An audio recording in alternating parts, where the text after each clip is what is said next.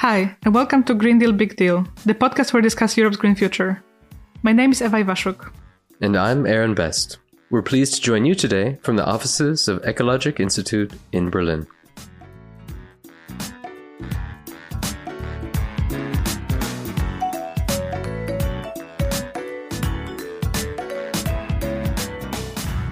In this podcast series, we explore the ins and outs of the European Green Deal, the EU's flagship environmental initiative. As part of the European Green Deal, the EU is pursuing its Zero Pollution Action Plan, which aims to reduce air, water, and soil pollution to levels that are considered no longer harmful to health and natural ecosystems by 2050. And in today's episode, we focus on an important type of pollution that Europe has been battling for decades air pollution. It's been a long standing issue in Europe and remains a serious problem today. It is, however, one environmental policy area where there have been some major successes. The countries of Europe first systematically addressed acid rain starting in the 1970s and 80s, and through this effort, they made substantial progress in reducing air pollution levels. So, overall, the air we breathe today is cleaner than it used to be. However, even now, air pollution is one of the greatest environmental risks to our health, with nearly 300,000 Europeans dying prematurely every year due to air pollution. In October 2022, the European Commission proposed a revision of the ambient air quality directives to get the EU on track to meet its 2030 air pollution targets and achieve its ambitions for 2050. Today, we have two guests with us to help us better understand the problems of air pollution and the European Commission's policy proposals to address these problems. One is Margherita Tolotto, Senior Policy Officer for Air and Noise at the European Environmental Bureau, our other guest is Agnieszka Warso-Buchanan, senior lawyer in ClientEarth, previously Clean Air Lead for Poland and Central and Eastern Europe. Margherita and Agnieszka, welcome to Green Deal, Big Deal. Thank you for the invitation. Really happy to be here and to share some insights on the topic. So, uh, Margherita, my first question is for you. Could you help us understand how bad is the air pollution problem in Europe today? And is poor air quality something that affects most Europeans today, or only people in certain countries or urban areas, for example?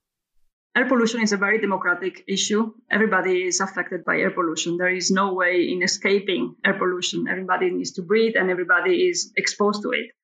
And there has been some good progresses made in Europe uh, in the last decades, and it was also highlighted by Ewa in the introduction, with some specific pollutants especially being reduced quite a lot.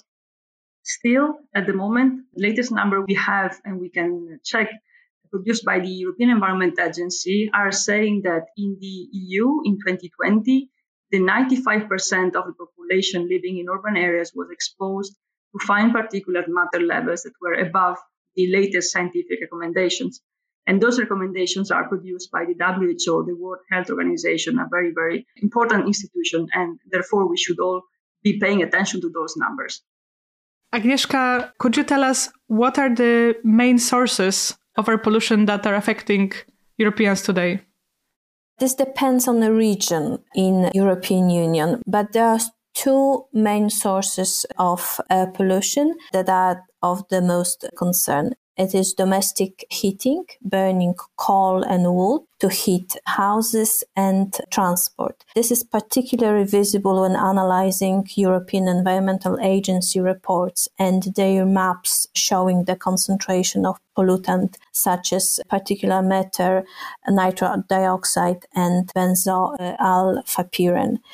Central and Eastern Europe Poland and Bulgaria and also North Italy reported the highest concentration of particulate matter and benzopyrene. And for example, in Poland, domestic heating is a source of 78% of PM 2.5, 65% of PM 10, and almost 10% of carbon dioxide. I know that from the 300,000 premature deaths in Europe, 50,000 are estimated to be in Poland. So it's interesting to understand also those differences. Margherita, I wanted to ask you what do we know about the costs of air pollution in both monetary and also other terms? And maybe you could also tell us how are those costs distributed? So who is most impacted when the air quality is poor? The proposal that the Commission has put forward in October is also accompanied by study, which is providing numbers for understanding why the Commission has proposed certain things in the text. This study is called Impact Assessment, and it's providing also useful data on the costs of air pollution that have been analyzed to produce it. So this official document says that air pollution in terms of health impacts is costing Europe between 231 to 853 billion of euros, and it's just the health costs. Then we have a series of additional costs that are indicated there 8 billion in lost working days, 4 to 12 billion in ecosystems damage. Then there is another chunk of 10, 11 billion in crop yield loss, 19 billion in forest damage, and 1 billion in buildings damage what we need to keep in mind when looking at these numbers is that the European Commission analysis is always conservative. So the numbers we see here are most likely to be higher than, than what we have just mentioned. We can assume that the distribution of those costs are very horizontal. As we said before, everybody is exposed to air pollution, so everybody is actually suffering the consequences of its impact.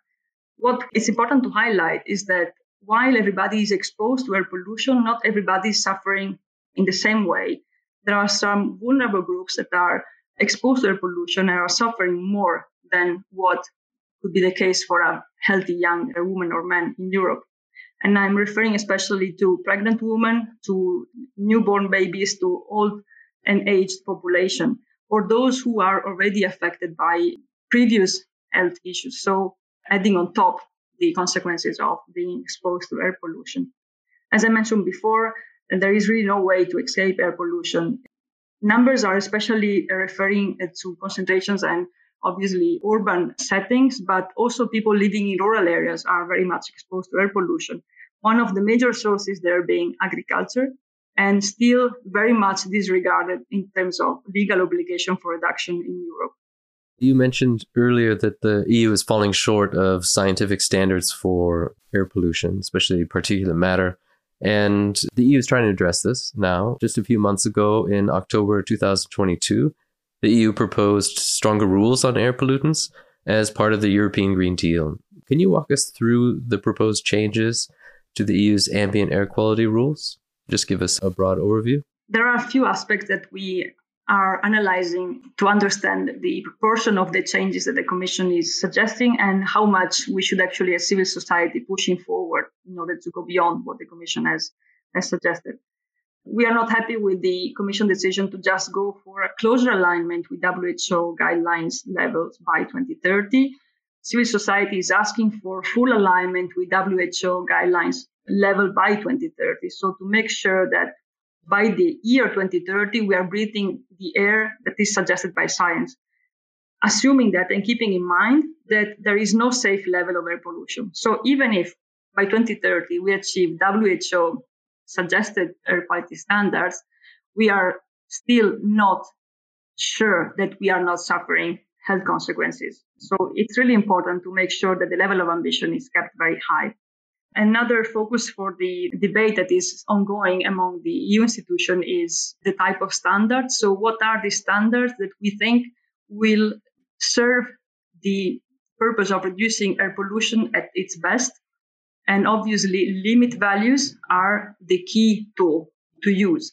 Limit values are in place at the moment with the existing legislation, and they have proven to be very effective in pushing for action to reduce air pollution, and especially they have proven effective to be used in courts demonstrate when an authority was breaching the legislation, therefore not respecting the air quality levels that they were asked to, to achieve.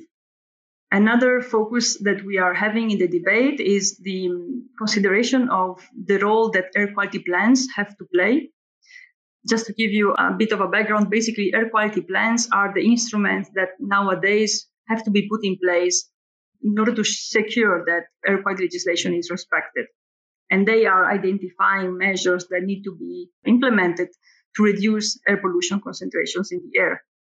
What we want to see in the new proposal, in the new legislation, is to have rules for air quality plans that are stricter in terms of delivery. So can we please make sure that we take action before the breach is in place. This is key, and this is really uh, the priority. Once, unfortunately, the legislation is breached, we need to make sure we have the right instruments to make sure that the people affected by the damages caused by air pollution can go to court and ask for their right to breathe clean air to be respected. This is still not the case in many countries. And I mean, uh, we have colleagues also here, Agnieszka, that is experiencing directly this in her home country. So it's really a, an important priority to make sure that once the breach is there, we have the instrument to act. Agnieszka, Margherita walked us through some of the broad outlines there and, and important issues. Maybe could you give us an insight into some of the concrete measures involved uh, that could improve the air pollution situation in Europe? My short answer would be phasing out solid fuels, coal and wood from heating systems and energy production, which will also have a significant and positive impact on reduction of CO2 emissions. And of course, limit the use of diesel and petrol in transport. What is important is also to support and develop renewables. I think important part of this process would be decarbonization of buildings, meaning the renovation of homes, schools, hospitals, and buildings to reduce greenhouses emissions and energy bills, which will also have an impact on improving air quality. This action will happen mostly at the cities and uh, regional levels and hopefully will lead to redesign of our cities with more investment in clean zero emission public transport, the limited use of individual cars powered by fossil fuels, introduction of low emission zones and development of better infrastructure for bicycle and pedestrians. Obviously, we should not forget about energy efficiency, how we can save energy, not to use more, even if in a sustainable way.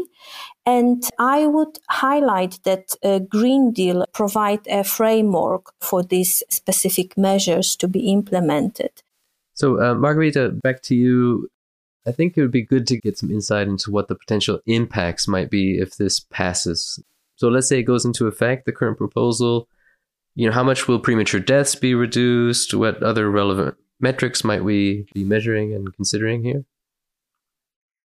If the Commission proposal passes as it is, the Commission has announced that it will deliver a reduction of minus 55% premature deaths by 2030 compared to 2005 levels it's a good number in the sense that obviously any premature death we can prevent it's a positive development but still we need to be moving much much faster than this. Air pollution is an issue in europe that we have experienced since a while and we do have the solutions as Agnieszka has also just explained. We know what we need to do we know what we need to be coherent about we know that we cannot escape the energy crisis by for example pushing for biomass burning, which is one of the main contributors to particulate matter concentrations in Europe. The expectations are high in terms of what civil society would like to see happening.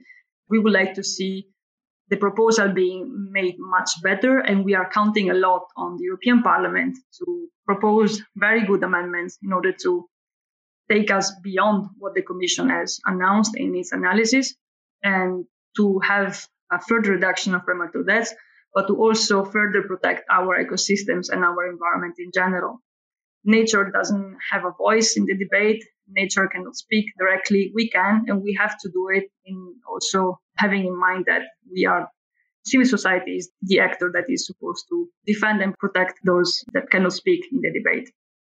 We are very closely working with health experts as well in this phase to make sure that scientific evidence is taking the space it deserves in the debate. We need to have decisions that are not just based on political will. We need to have decisions that are based on science and on what we need to do to defend and protect ourselves and, and the environment.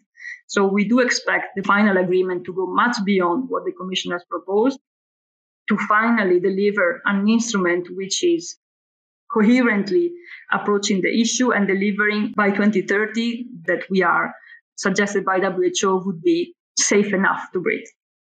Agnieszka, something that Margherita has touched upon is the importance of access to justice or the fact that people can go to court where the legislation is breached. And this is something I would like to dive deeper into. So, first of all, you work for ClientEarth. Until recently, you were the lead of the Clean Air program for Poland and Central and Eastern Europe.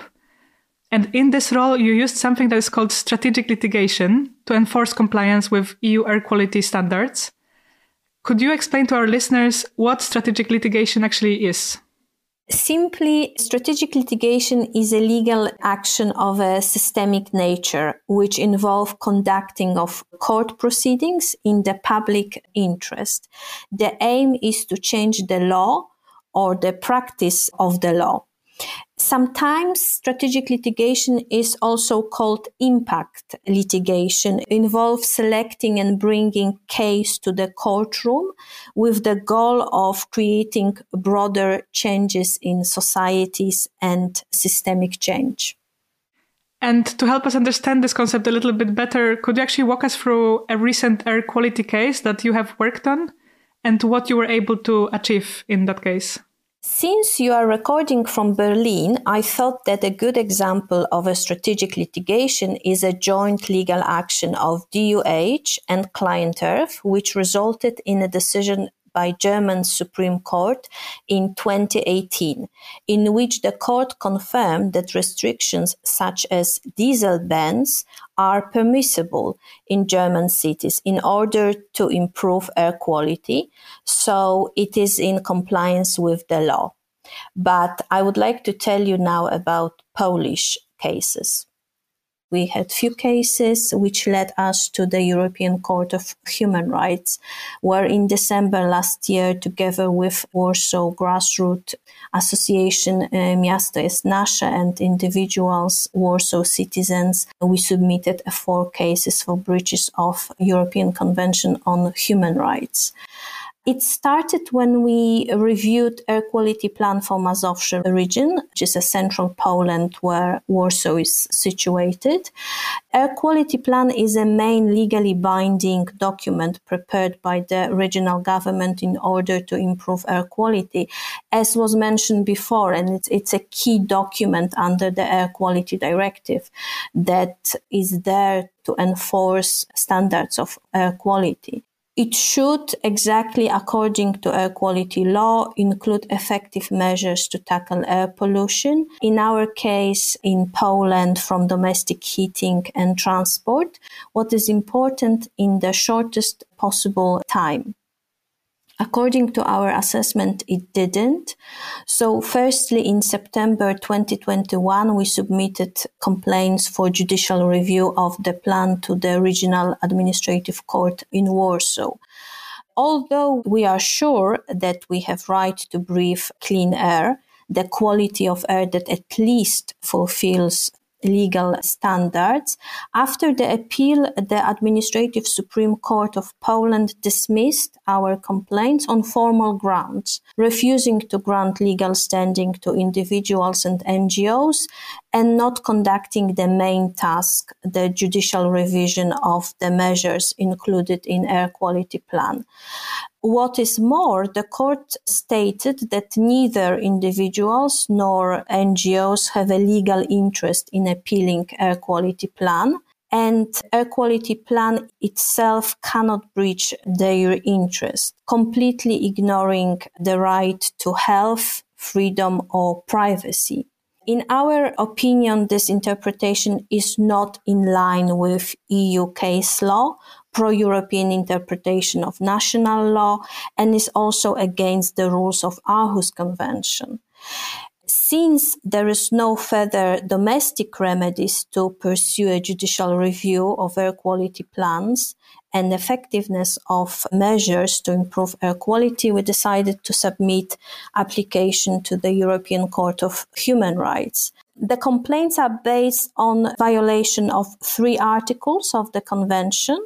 The first one is Article 6, guaranteeing the right to fair trial.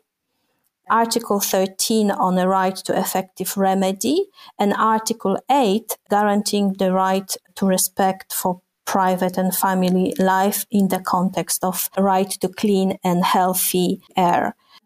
So you may ask, what is our goal? What systemic change we want to achieve? Well, firstly, as has been already said during our discussion, air pollution creates a, risk to health and affects private and family life of individuals. To establish a human right to clean and healthy air, that's one of our goals, especially in the context of everyday city life. So not related directly to, for example, industrial emissions. We had few cases like that in Strasbourg already. Here we are discussing the life in the city and citizens that are being affected by a level of pollutions that do not fulfill legally binding standards. Secondly, we would like hold Polish authorities accountable for breaches of air quality laws with the aim to finally introduce effective measures the measures that we discussed before uh, phase out coal and other solid fuels from domestic heating and ensure support for decarbonization of buildings. And thirdly, address access to justice in air quality cases and open doors for individuals and NGOs for judicial review of air quality plan and effectiveness of measures and push for needed changes in national legislation.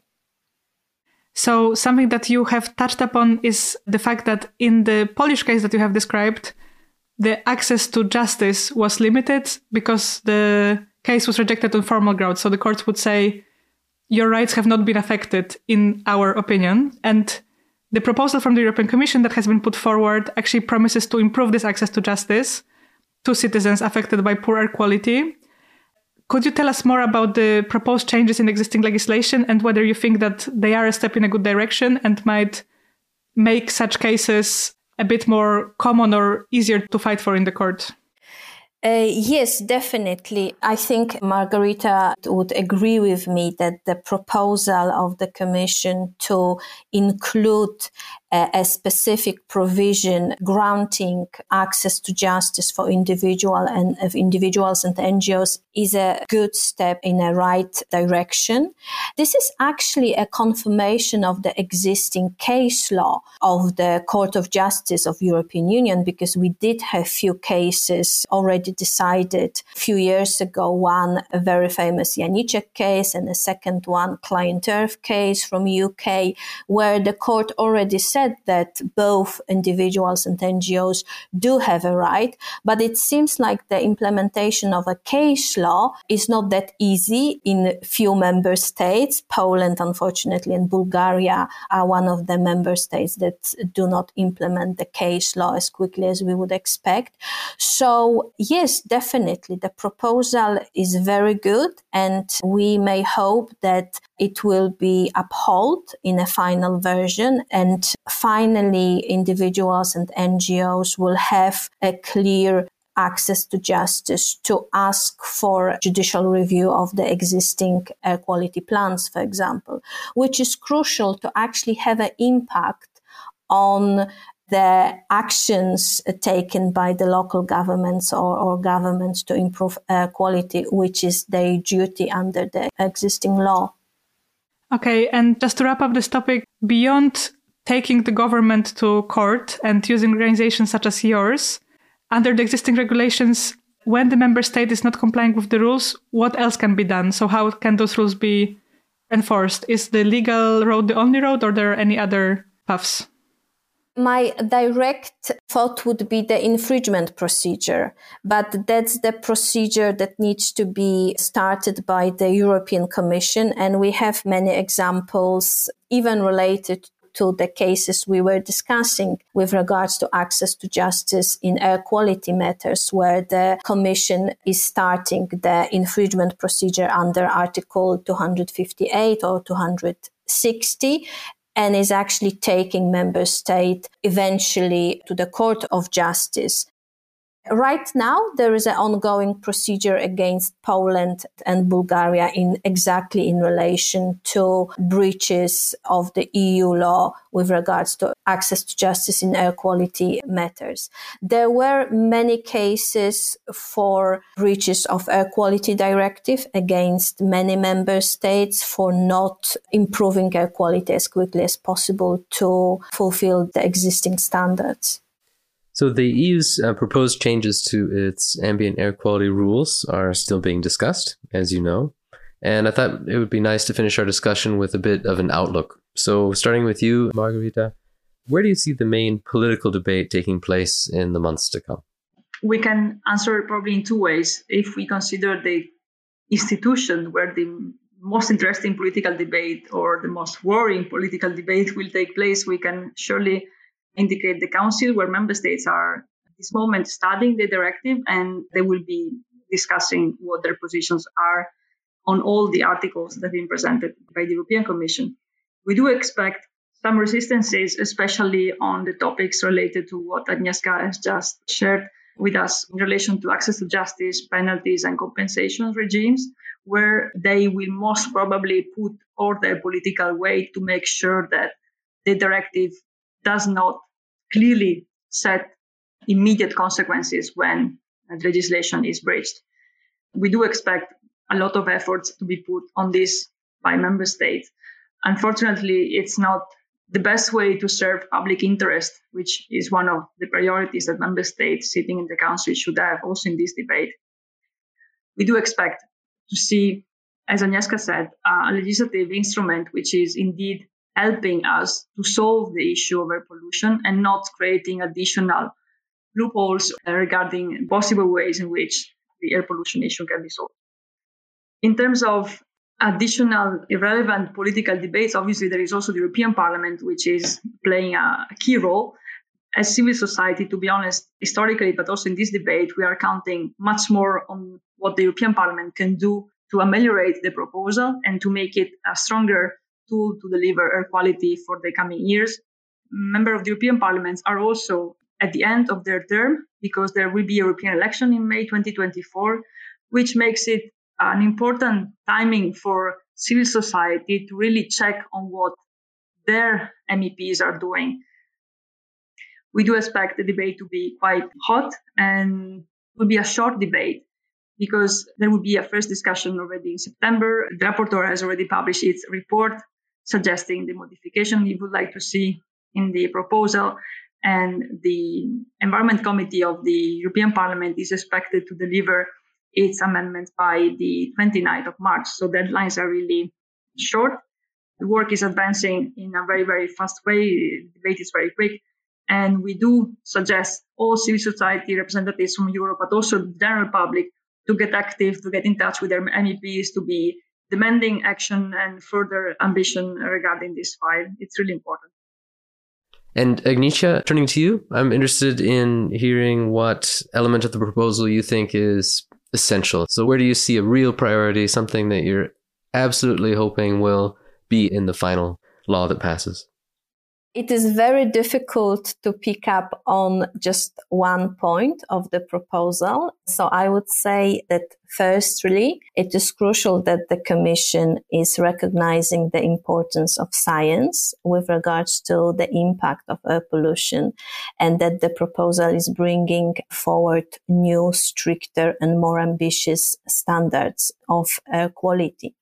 However, as ClientEarth, we would like to call for the full alignment of the limit values with WHO guidelines from 2020 by 2030.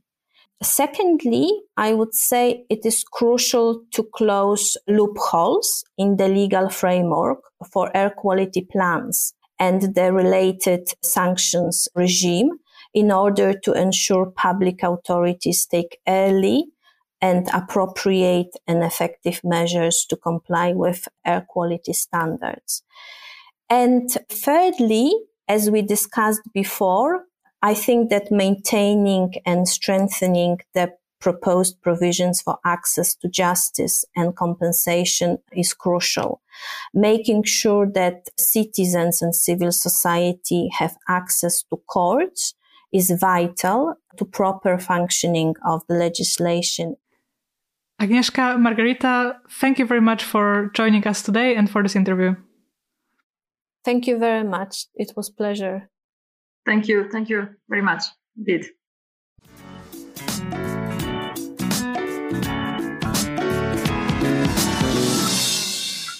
Okay, Aaron, so that was quite an interesting discussion. What is your takeaway?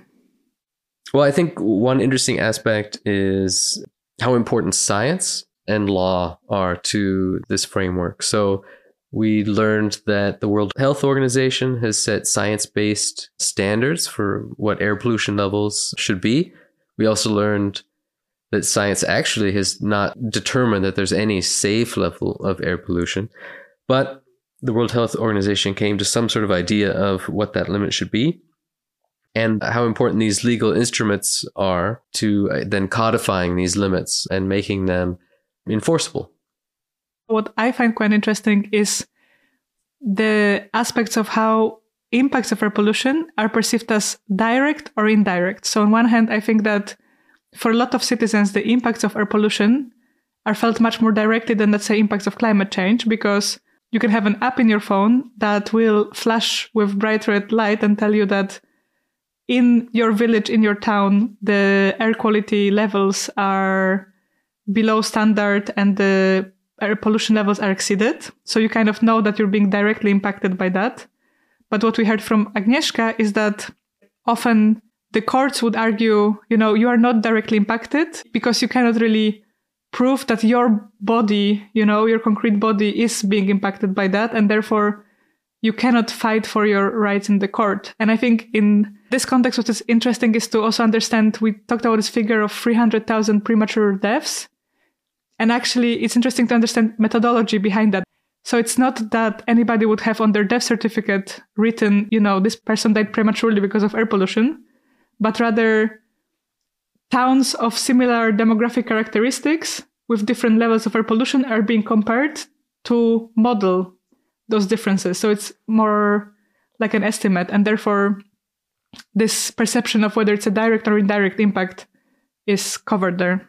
Yeah and we didn't get really into the economics of it, but uh, it was mentioned, you know, the billions of euros in costs that are represented, and and those estimations also, you know, being an environmental economist, uh, those are also then connected to that modeling, right? So there's estimates about what is the value of a life, and there's modeling results that are about how many, you know, premature deaths are there, therefore how many lost life years and what's the value of those.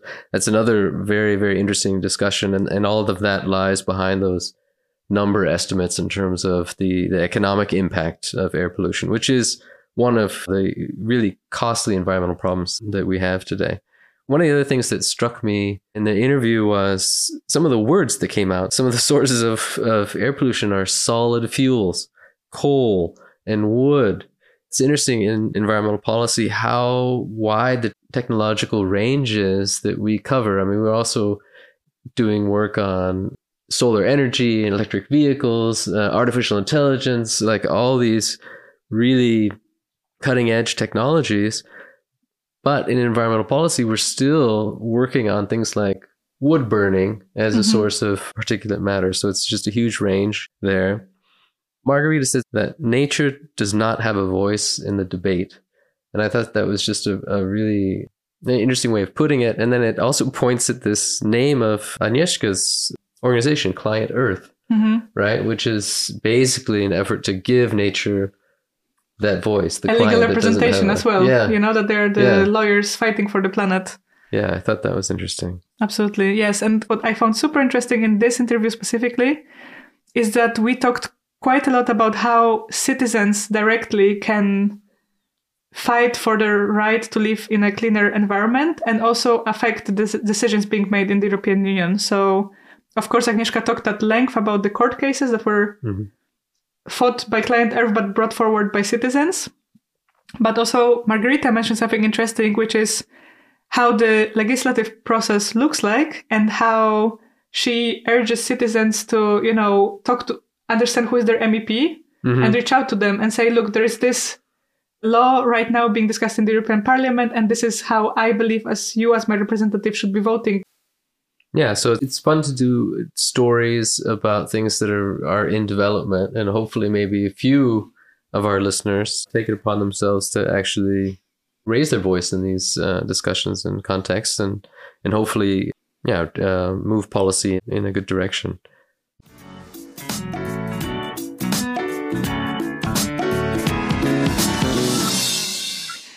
So, Aaron, before we go, we're doing this webinar series for young people across Europe. Yeah, sure. And recently I spoke to one of our participants. She attended the webinar we did on Farm to Fork. Her name is Johanna Norris, and I asked her what she learned in the webinar and also what her message was to European policymakers regarding the transformation of food systems. She agreed we could record the conversation, and I wanted to share a few highlights. Oh, great. Let's hear it. Hi, Johanna, and welcome to the Green Deal Big Deal podcast. It's a pleasure to have you here. Could you please tell us who you are and what you do? I work four days a week for a company called Regionalwertleistungen. We're based in Freiburg in Germany. And the company that I work for, we do sustainability assessments for farms with a major focus on creating financial valuations of practices that contribute to ecology and society and the regional economy. Um, our aim is to kind of make more visible the different practices that farmers do that contribute to these dimensions and also give them a, a price tag because that doesn't exist yet. So you have mentioned you have recently attended one of our webinars on farm to fork strategy, and I wanted to ask you what made you join the session. Well, I wanted to know more about the Green Deal through work. I've had a bit of contact with it through, we had a look at the EU taxonomy because obviously we look at how farmers can in future be financed for services they do that contribute to sustainability, but also for personal reasons, just to understand more about what's happening on the EU policy level, what kind of discussions are being had there, how widely thought out the different strategies are. I do find it quite complex if you're just trawling through the internet and finding lots of different documents. But I think something like a webinar or um, an event, really hearing from people who are working on these topics, that really gives much deeper insights than, I don't know, like five hours on the internet trying to read different documents. So um, yeah, and I think also the the fact that you directed it towards young people that also interested me to see what other people are active in different countries in the EU. And what would you say was your takeaway from the webinar? Something which was interesting for me is that the Green Deal is largely posed as a carbon mitigation plan. The big focus is on neutrality, whereas the farm to fork seems a little bit more holistic. You are active professionally in the space of sustainable food systems, and also you have a strong private interest in the topic. And I wanted to ask you what is your vision? What is your message to the European policymakers? The reason I took part in the webinar is because I would like to see the interest or the voice of young people come to the forefront a bit more. And I mean, there's some quite shocking statistics about the percentage of farmers who are below the age of 40 in the EU. I think it's something like 10%. And considering that, yeah, our food depends on farming, I would like to see EU policymakers have make a much stronger move towards training and providing opportunities for young people to get involved in farming. I think just generally the occupation of farming is not seen as attractive, even though there's so much dignity that can be won from it. Without farmers, we don't have food, we don't have fiber. This is such an essential point that I think we often forget, especially since so many of us are living in cities. Thank you very much for joining us today. And we hope to see you in the future at our webinars. Yes, thank you so much for organizing this series. It's really giving a nice, clear description of the different aspects of the Green Deal. We also welcome you to join our webinar series. You can learn more about it and sign up for upcoming webinars on our website greendealbigdeal.eu. To be notified about upcoming webinars and podcast episodes, you can follow our Instagram channel at Green Deal Big Deal. You can find other episodes of this podcast on all major podcast platforms and apps, including Spotify, Apple, and Deezer, as well as on YouTube. Please subscribe to the podcast to find the new episodes in your feed. This podcast is part of the European Environment Initiative, funded by the Federal Ministry for the Environment, Nature Conservation, Nuclear Safety, and Consumer Protection. The ministry supports this initiative on the basis of a decision adopted by the German Bundestag. The podcast is produced by Chiara Masetti, Ewa Iwaszuk, and Aaron Best. Sound design by Lena Ebley, graphic and web design by Jennifer Run. Special thanks to Anna Henze Henschel, Liliane Sala, Nora Kugel, Camilla Bausch, and Michael Lawrence.